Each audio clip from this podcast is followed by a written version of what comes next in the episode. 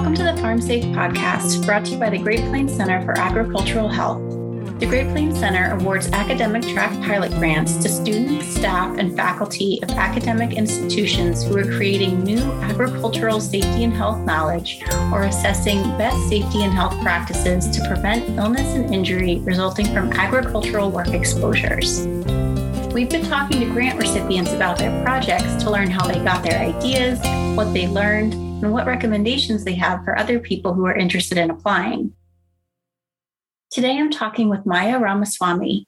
Maya is currently a health scientist with the CDC. She graduated with her PhD in occupational and environmental health from the University of Iowa in 2018. Thanks for being here today, Maya. In 2015, you received a pilot grant for a project titled Identifying Job Demands and Health Outcomes Among Iowa Beginning Farmers. Could you tell me a little about that? Sure. So, this project was looking at physical and psychosocial exposures and their associations with musculoskeletal symptoms, uh, injury, and general health outcomes in beginning farmers. So, it was a cross sectional study administered online with farmers that ended up being not just Iowa farmers, uh, it expanded from the Midwest into the rest of the US. Can you talk a little bit more about that? What are some examples of physical and psychosocial exposures? So, when we talk about physical exposures and psychosocial exposures, we're looking at the exposures that people have in their work setting.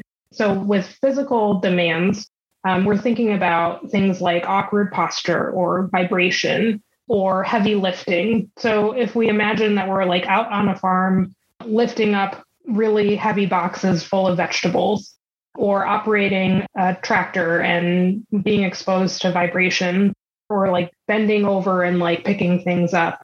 Farmers pick up lambs and like carry them across to a barn. So that would be an example of a physical demand or a physical exposure. For psychosocial exposures, we were thinking about um, how much control do people have over their job decisions and what kinds of demands do they have.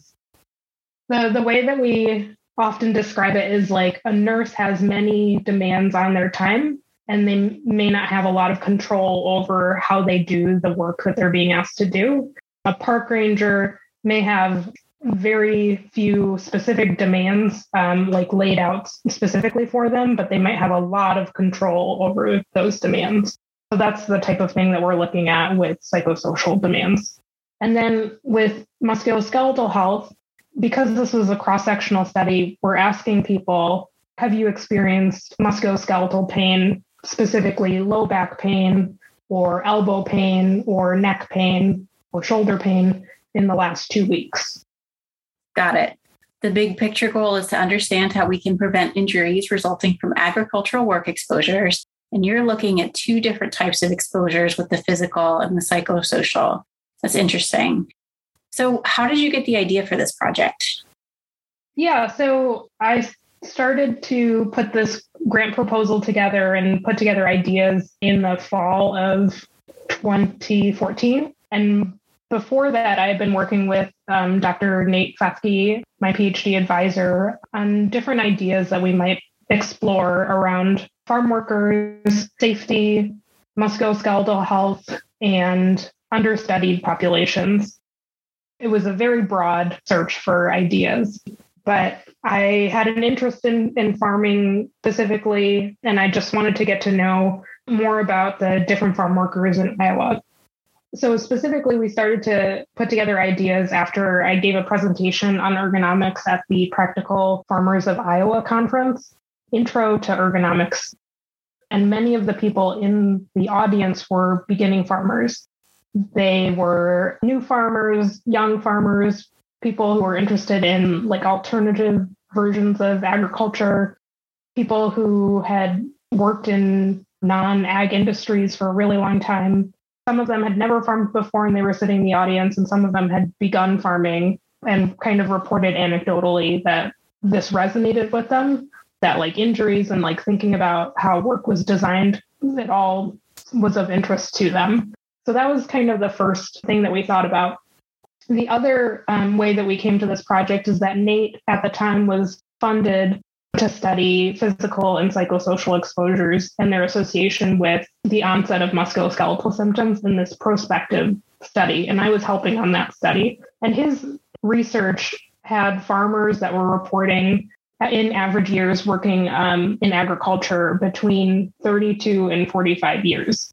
So, really long experience in the agricultural industry. It implied older farmers and really established farmers. So, basically, we found that in this study, we were looking at a very specific population. And at this conference, we were encountering workers who were not at all part of that population. So we thought, okay, this is an understudied population, but they seem to be interested in very similar exposures and health outcomes. So why don't we take the methodology from the study that Nate had already um, developed and try to apply it to this new understudied group of workers? And what did you find? Was there anything impactful or surprising in your results? So we found that it was varied uh, across many different farmers, and it totally depended on what type of operations they had. And I think in general, we found that people did report musculoskeletal symptoms and high physical demands. What I would say is with these beginning farmers, we often saw that they they are in very different operations. So in Iowa, I worked on some vegetable farms where it was extremely manual labor, not a lot of big equipment involved. They might have a tractor, but it might be an older tractor. Whereas with older established farmers in the Midwest, they might be using these really new and much more capable tractors or combines for their work. And it changes the types of exposures that they have in that work setting. So, yeah, in general, we saw when people were operating these large vegetable farms that it was a lot more manual work being done. And what were some of the study outcomes? What were you able to do with this information? Before we did the study, there was no beginning farmer health research. And even now, there's very limited information on beginning farmers' health, but a, a large proportion of farmers are beginning farmers now. So it's important to know what their health is, um, and this information can be used to kind of target interventions for them. One of the outcomes that we did immediately with the study was put together a bunch of flyers on physical exposures and how to approach redesigning workspaces or how to prevent some of the adverse physical exposures that are associated with musculoskeletal symptoms. So we know that awkward posture can lead to things like low back pain. So, if we want to reduce awkward posture, here are some ways to do that. As a student, was the pilot grant helpful to you?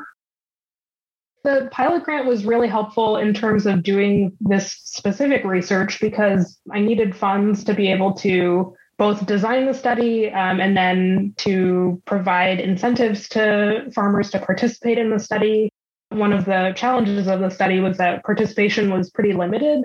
And if I had nothing to offer, I think it would have made it even more challenging to increase participation. So the grant really helped with that.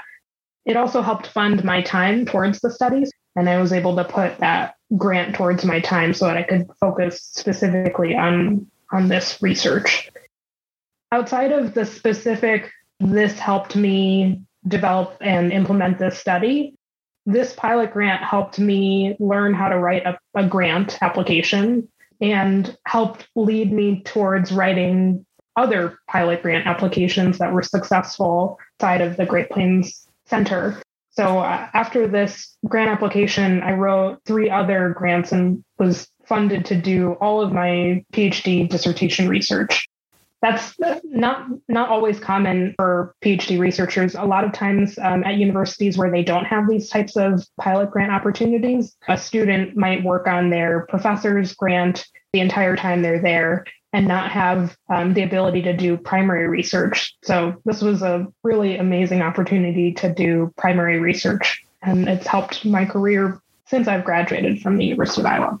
It's cool to hear you say that you had ideas about what you were interested in, and then this was an opportunity to pursue that research.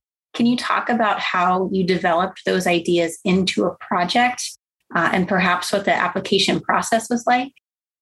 In the development of this pilot grant, I had a committee that helped me think through designing the specific questions and just the study design in general.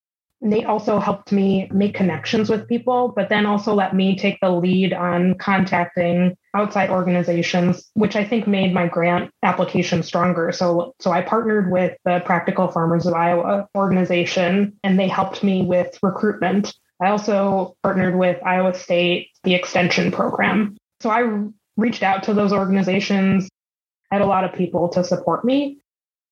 The, the application process basically I put together my study design, I developed my protocol, and then I submitted my protocol to the application process. After reviewers um, had a chance to read through the application, they scored it and said that my study was had a high enough score to be funded, but it was contingent on me addressing certain parts of the study design to make sure that the study would forward successfully. So I went back and redesigned parts of the study and submitted a new protocol, and that was approved. So I felt like there was it was like an iterative process. I I had this idea. It wasn't the perfect idea to begin with we worked on it i applied for the grant and then i continued to work on it and make changes to the to the actual study. So it wasn't like a one time one shot kind of thing. Do you have any recommendations for students thinking about applying for a pilot grant? I would recommend reading about populations and topics that you're interested in and try to identify some gaps in the research. Just in general it's really helpful to kind of have an idea of uh, like the lay, the lay of the land.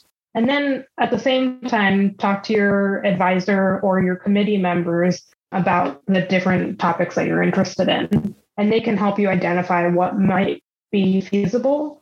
That was kind of a, a key issue for me is I had lots and lots of different ideas and not all of them were practical for either a pilot grant or for research in general because you know developing a research question that you can actually measure or assess is different from just like having a very abstract idea or like an interest in a population. What are you doing with the data that you're collecting? Because it's really important to know how you're collecting data and why you're collecting that data when you're designing a study. And then it's really important to understand how are you going to analyze that data? If you don't understand each of those three pieces, then you're not going to have a good study design. As we wrap up, do you have any final thoughts you'd like to share? Yeah, I was going to say one one other thing. My recommendation is to volunteer with partner or just volunteer with organizations that seem interesting to you. So I became part of Practical Farmers of Iowa. Uh, it may have been at the same time that I was trying to write this grant, or it might have been right before it. But that led me to volunteer on farms. I worked like every Saturday at a small vegetable farm. And I don't mean to say small, like it was a pretty large one. But that really gave me some insight into issues that people were experiencing and to some of the exposures that people had. I got to tell people what I was working on and they would give me like informal feedback. That was really helpful when I was putting together this grant. And also just going through the actual study process and and you know like evaluating some of the results that I had. Thanks for talking about your experiences with your pilot grant, Maya, and for giving us insight into this process.